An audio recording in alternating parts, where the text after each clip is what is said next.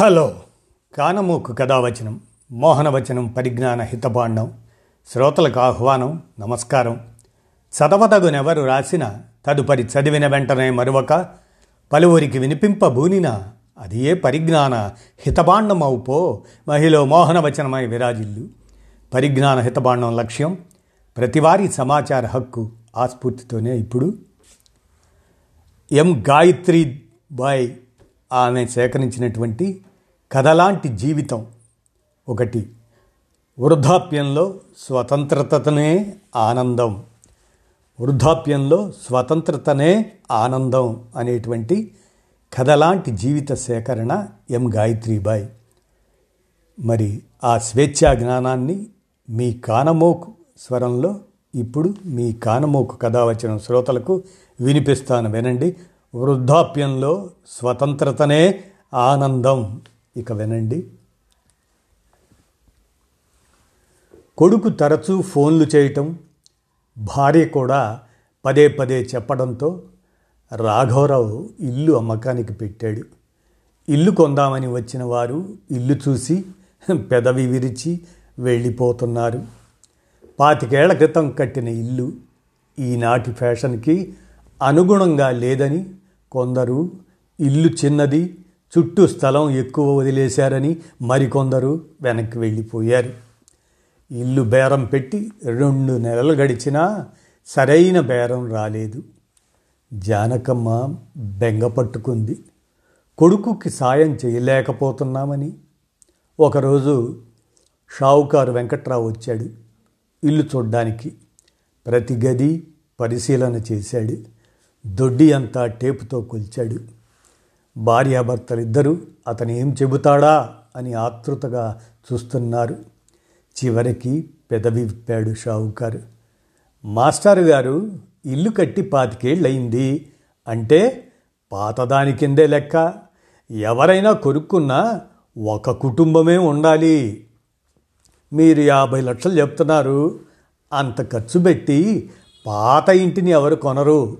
ఆ డబ్బుతో మరింత సౌకర్యంగా ఉండే కొత్త ఇల్లు కట్టుకుంటారు. ఏమంటారు? రాఘవరావు మౌనం వహించాడు. జానకమ్మే అంది. ఇక్కడ గజం రేటు పదివేలకు పైమాటే అలా చూసినా నాలుగు వందల గజాలకు నలభై లక్షలు. ఇంటికి పదిహేను మొత్తం యాభై ఐదు లక్షలు రాదంటారా?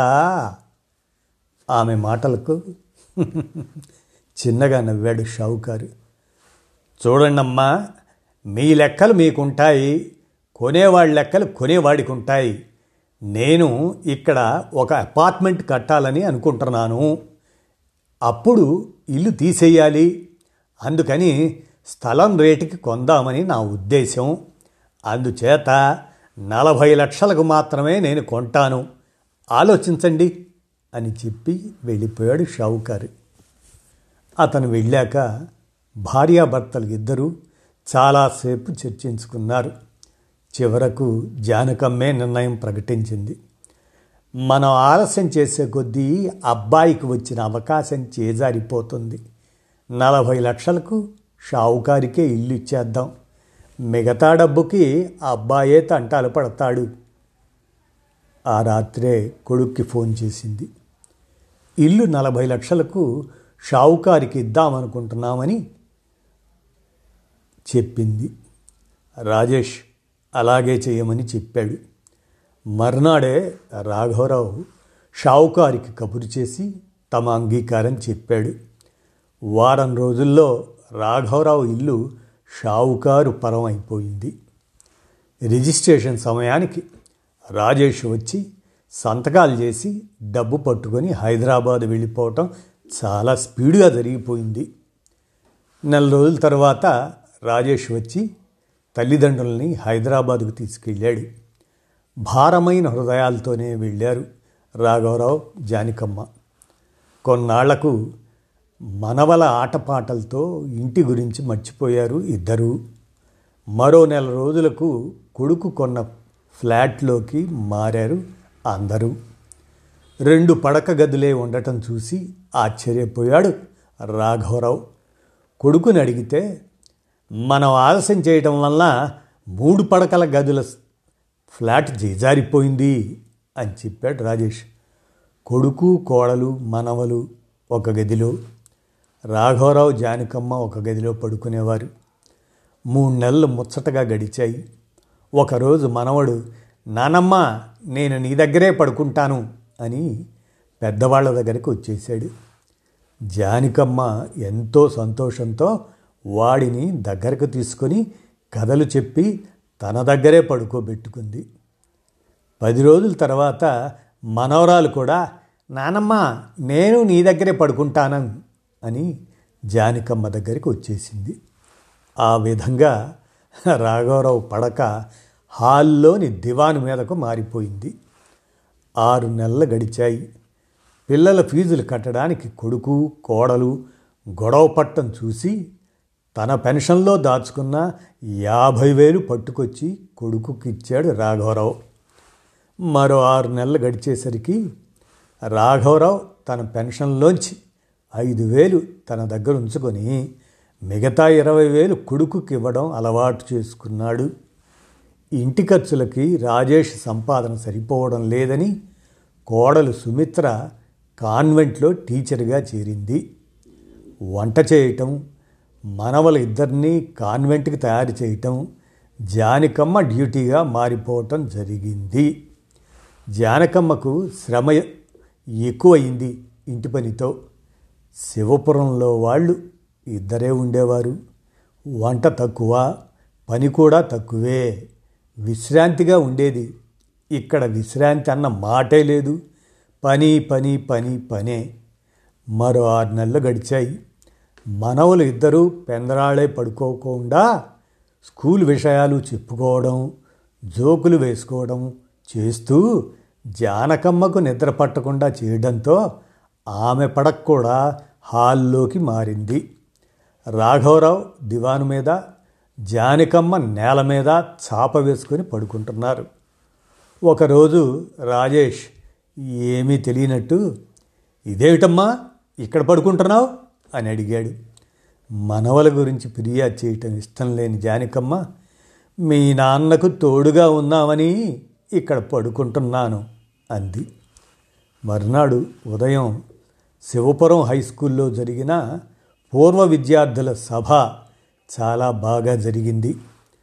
ముందుగా తమకు విద్య నేర్పిన గురువులందరికీ పాదాభివందనం చేసి ఆ తర్వాత వేదిక మీదకు వెళ్ళారు. రాఘవరావు మిగతా ఉపాధ్యాయులు కూడా వారి వినయానికి సంస్కారానికి అబ్బురపడ్డారు. అమెరికాలో ఆస్ట్రేలియా సింగపూర్లలో ఉన్నవాళ్ళు కూడా సభకు వచ్చి తమ పాత మిత్రులందరినీ పేరు పేరున పలకరించి మాట్లాడుకోవటం అందరినీ ఆకట్టుకుంది. పూర్వ విద్యార్థుల తరఫున వరుణ్ మాట్లాడుతూ ఈ సమావేశానికి మూలకారకులు మిథున్ సాత్విక్. వాళ్ళిద్దరూ అమెరికాలో ఉన్న అందరినీ కాంటాక్ట్ చేసి ఇక్కడికి రప్పించారు. వారికి సంఘం తరఫున ధన్యవాదాలు తెలియచేస్తున్నాను. మమ్మల్ని వృద్ధిలోకి తీసుకువచ్చిన మా గురువులు అందరికీ నా నమస్సులు అని అన్నాడు. తర్వాత గురువులందరికీ ఘనంగా సన్మానం చేసి వెండి పళ్ళాలు కానుకగా ఇచ్చారు పూర్వ విద్యార్థులు. రాఘవరావు మాట్లాడుతూ మిమ్మల్ని అందరినీ మా బిడ్డలుగా భావించే మేము మీకు చదువు చెప్పాం. అది గురువుగా మా బాధ్యత. మీరు మన ఊరికి మన స్కూలుకి పేరు తెచ్చినట్లుగానే మన దేశానికి కూడా పేరు తీసుకురావాలి. మీరు అందరూ పిల్లా పాపలతో సుఖంగా ఉండాలి. మీరు మాకు చేసిన సత్కారం సరస్వతీదేవికి చేసిన సత్కారంగా నేను భావిస్తున్నాను. అని అన్నాడు. వెంటనే సభా ప్రాంగణం చప్పట్లతో మారుమోగింది. చివరగా మిథున్ మాట్లాడుతూ మన బ్యాచ్ ఫ్రెండ్ స్నిగ్ధ డాక్టర్గా తణుకులో ప్రాక్టీస్ చేస్తుంది. ప్రతి ఆదివారం శివపురం వచ్చి వృద్ధులైన మన గురువులకి వైద్య సహాయం అందిస్తానని వాగ్దానం చేసింది.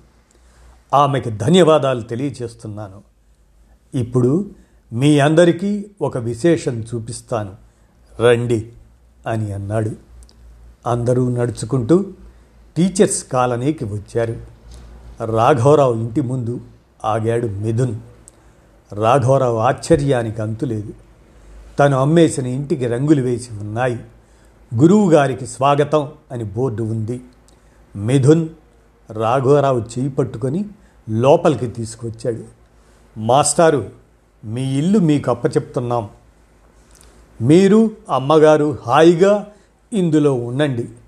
షావుకారు దగ్గర నుండి మేము దీన్ని కొన్నాం. చాలా కాలం క్రితమే పరమేశం గారు నాకు మీరు ఎంత బెంగగా దిగులుగా ఉన్నారో చెప్పారు.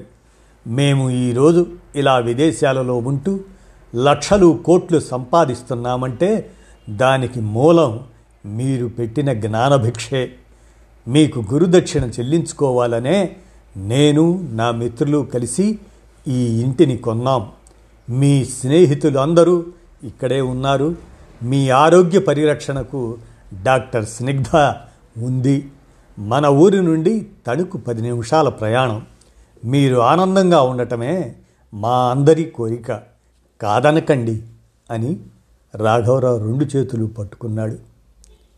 కళ్ళమ్మట ఆనంద బాష్పాలు కారుతుండగా రాఘవరావు మిథున్ని దగ్గరికి తీసుకొని నుదుటి మీద ముద్దు పెట్టుకున్నాడు. వెంటనే ఇంట్లోకి వెళ్ళి ప్రతి గుమ్మాన్ని తడిమి తడిమి చూసుకొని మురిసిపోయాడు. దొడ్లోకి వచ్చి మామిడి చెట్టు కింద ఉన్న చప్టా మీద కూర్చున్నాడు. లేచి ప్రతి చెట్టుని ముట్టుకొని పరవశించిపోయాడు. తల్లి దగ్గర నుండి తప్పిపోయిన ఆవు దూడ చాలాసేపటికి తన తల్లి కనపడగానే ఆనందంతో ఎలా గంతులు వేస్తుందో అలా ఉంది రామారావు మనస్సు. రాఘవరావు గారి మనస్సు. ఐదు నిమిషాలు గడిచాక పూర్వ విద్యార్థులందరూ రాఘవరావు దగ్గర సెలవు తీసుకుని వెళ్ళిపోయారు. రాఘవరావు మిత్ర బృందం మిగిలారు. పరమేశం సుబ్బారావులు చేతులు పట్టుకొని మీ రుణం ఎలా తీర్చుకోను? అన్నాడు రాఘవరావు బరువెక్కిన హృదయంతో. రోజు మనం కలుసుకొని ఆనందంగా మాట్లాడుకోవడమే అన్నాడు సుబ్బారావు. అని నవ్వుతూ ఇన్ని రోజులకు భర్త మొహంలో వెలుగు చూసి ఆనందించింది జానకమ్మ. ఆమె మనస్సు ప్రశాంత గోదావరిలా ఉంది. పైసా జారనీకు ప్రాణమున్నంతకు పైసా పోయెనని ప్రాణమాగు పైసా లోనగలదు పరమార్థమంతయు. పైసే ఇలను వెలసే ప్రాణమగుచు. అది ఈ కథానబడే జీవితంలోని నీతి. విశ్రాంత జీవులందరూ తస్మాత్ జాగ్రత్త. మీకంటూ చివరి వరకు ఒక ఇల్లు ఉండటానికి ఉంచుకోండి. మీరు మీకు ఇష్టమైన జీవితాన్ని జీవించవచ్చు. చివరి దశలో మిమ్మల్ని ఒక పని మనుషులుగా మీ పిల్లలు వాడుకుంటారు. విదేశాలకు వెళ్ళి ఆరు నెలలు పిల్లలకు మనవళ్ళు మనవరాళ్ళకు ఊడిగం చేసి రావాల్సి వస్తుంది. ఎందుకంటే విదేశాల్లో పని మనుషులు దొరకరు. ఒకవేళ దొరికినా వాళ్ళు చాలా కాస్ట్లీ. ఫ్రీగా వచ్చేది అమ్మా నాన్నలు అత్త మామలు. ఆరు నెలల ముందు ఫ్లైట్ బుక్ చేసుకుంటే చాలా చౌకగా వస్తుంది టిక్కెట్లు. ఆరు నెలలు వాడుకున్నంత వాడుకోవచ్చు. ముఖ్యంగా తల్లులకు ఎక్కువ పని. అందరు పిల్లలు అలా లేరు. కొందరు మాత్రమే. ఏమైనా సీనియర్ సిటిజన్స్ చివరి రోజుల్లో స్వేచ్ఛగా ఆనందంగా హ్యాపీగా బతకండి అని